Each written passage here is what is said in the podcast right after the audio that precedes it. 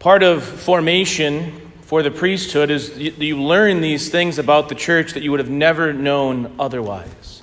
So when I entered the Dominicans over 10 years ago, I was stunned to discover that there are priests whose primary ministry is going around giving retreats to convents of nuns. I mean, it makes sense in a way, but I just would have never realized that those types of priests exist who really have this great charism for, spirit, for the spiritual care of cloistered nuns, nuns who stay in the convent, who are cut off from the world in almost every way, who live a life of prayer and community and, yeah, just love of God.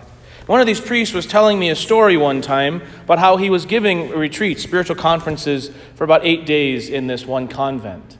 And as he was meeting with the sisters, you know, to, to talk with them, to see how they're doing, to check in with them, this, the name of one of the sisters kept coming up again and again and again. The same name in different capacities about how this sister had so helped and had so changed the life of almost all of the sisters in the convent. But the priest never saw this sister, never got to meet her. And so he finally, after a couple days, asked the superior, Is sister Mary something or other, probably, is she still here? Is she still alive? And she said, Yeah, yes, but she's in the infirmary. And he said, Okay, well, that makes sense. You know, she's had an influence on so many of these sisters. Can I meet her? The superior said, Yes, Father, you'd be ha- we'd be happy for you to meet her. She'd be, she would love it. And so he went into the infirmary and thinking that he would find this Ancient of Days sister, he walked in and saw a relatively young woman, 50, 60 years old, but who had been in bed for nearly three decades because of MS. And he was shocked. He was stunned by this. How is it that this sister, who has been so debilitated by this illness, how has she had such an impact on the life of this community? And the answer, brothers and sisters, is joy. In the gospel today, Jesus says, I have told you this so that my joy may be in you and your joy might be complete. The reality of God's love for us and his relationship with us is that no matter the circumstances of our life, we can know God's love for us and we can have joy as a result. Whether we are on top or on bottom, we can even argue and we can even believe that on the cross, Jesus experienced joy. And we know from history the story of the martyrs who go to their death in joy. How is this possible? This is the great love that God has for us. That we can know Him and in so be on fire by His love that we are at peace and we have and experience joy. This is why it is so important for us to share our faith, because we believe that the fullness of joy has been given to us through our faith in the Catholic Church, our faith in Jesus Christ, and that we, sinners that we are who experience joy in its limits, want to share that with other people. Those little moments of joy that we experience, we desire to grow those and for other people to experience those moments.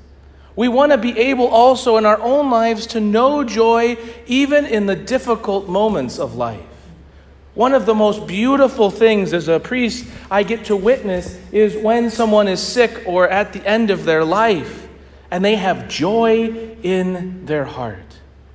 I was once with a woman at her deathbed, holding her hand, and she was talking about how excited and joyful she was to soon see the Lord.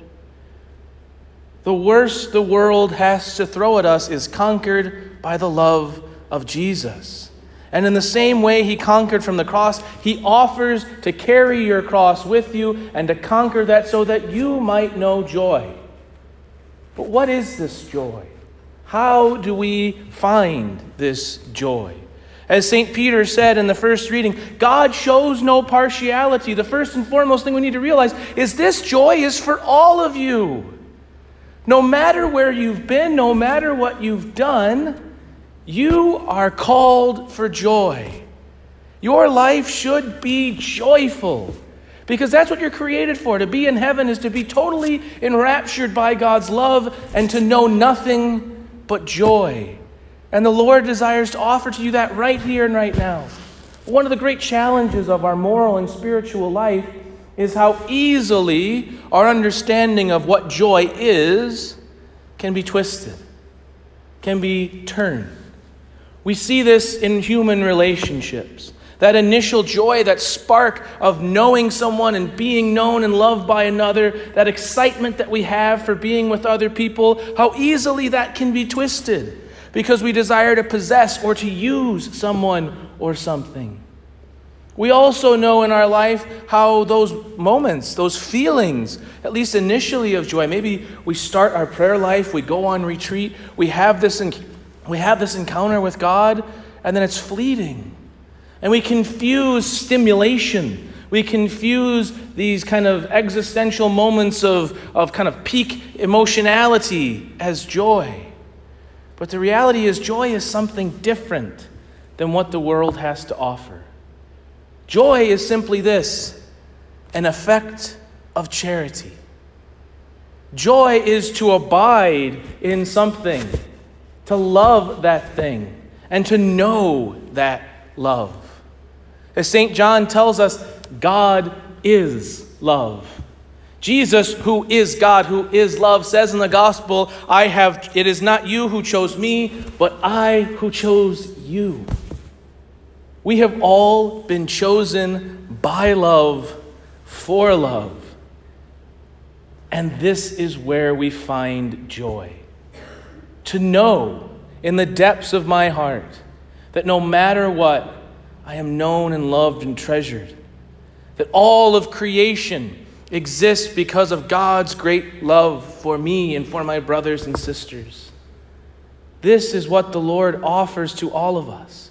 That great joy of receiving Him, body, blood, soul, and divinity in the Eucharist. That great joy of knowing His mercy, that no matter our sins and our brokenness, when we beg for mercy in the sacrament of confession and desire with a sincere and contrite heart to change our life, that we are totally absolved of our sins. The joy of being in love and of knowing the love of another that is not clouded by human desire, but that is a perfect gift. This is the joy and Jesus doesn't just say, Oh, you'll be joyful, good luck, God bless. Jesus says to us very clearly, Do you want to remain in my love? Do you want to know this joy? Then keep my commandments. Jesus has taught us how to love one another. Jesus has taught us how to love ourselves. And he has established for us the church to build us up, to strengthen us, to enhance our joy, because we are no longer slaves, but friends. So, not only is he saying, Keep my commandments, but he desires more than anything to be our friend. So that we can know in those moments of doubt, those moments of difficulty, those moments of struggle, that we are known and that we are loved, and that there is a greater and deeper joy through fidelity, through sacrifice there's an old saying, it's more of a scholastic maxim, I guess, than anything, is that in order for us to know joy, we also must more, we, there also must be mortification. When, G, when St. John says God is love, in the Greek there, ho theos agape estin, the word for love is agape. It's a self sacrificial love. So, for us to know that love of being a friend of Jesus, we must, in the same way that He died for us, die for Him and die for others. And lastly, the Lord encourages us, exhorts us, calls us forward into the mission of sharing this joy. It is not just enough for you and me, brothers and sisters, to know this joy in our hearts. We are called to go and to bear fruit. And as St. James reminds us at the end of his epistle, if we but bring back one sinner from his or her sin, that is worth the remission of thousands of our own sins. So it's not about a number, a figure. You all need to go make 25,000 disciples or anything like that. No. It's just to share the joy that you have with the world. To know that joy in your relationship and friendship with Jesus. To be strengthened in that joy by following his commandments and to share it with others. So that no matter what, if we have the great success, power, honor, pleasure, and wealth that comes in this world, or if we are stricken and in a bed, the love and the joy that we have in our hearts will make a difference, will change the world. St. Catherine of Siena, a great Dominican saint, a few, about 10 days ago, we celebrated her feast day. And one of her most renowned quotes is that if you are who you are, who you are meant to be, you will set the world on fire. It's possible for a sister in a bed to change the life of an entire convent. It's possible for you and for me, immersed in friendship and deep, abiding love of God, to share that with our friends and family and to set the world ablaze in God's love. No matter what you are called to do in this life priest, religious, mother, father, anything in terms of a professional career you are called to a life of joy and to share that joy with others.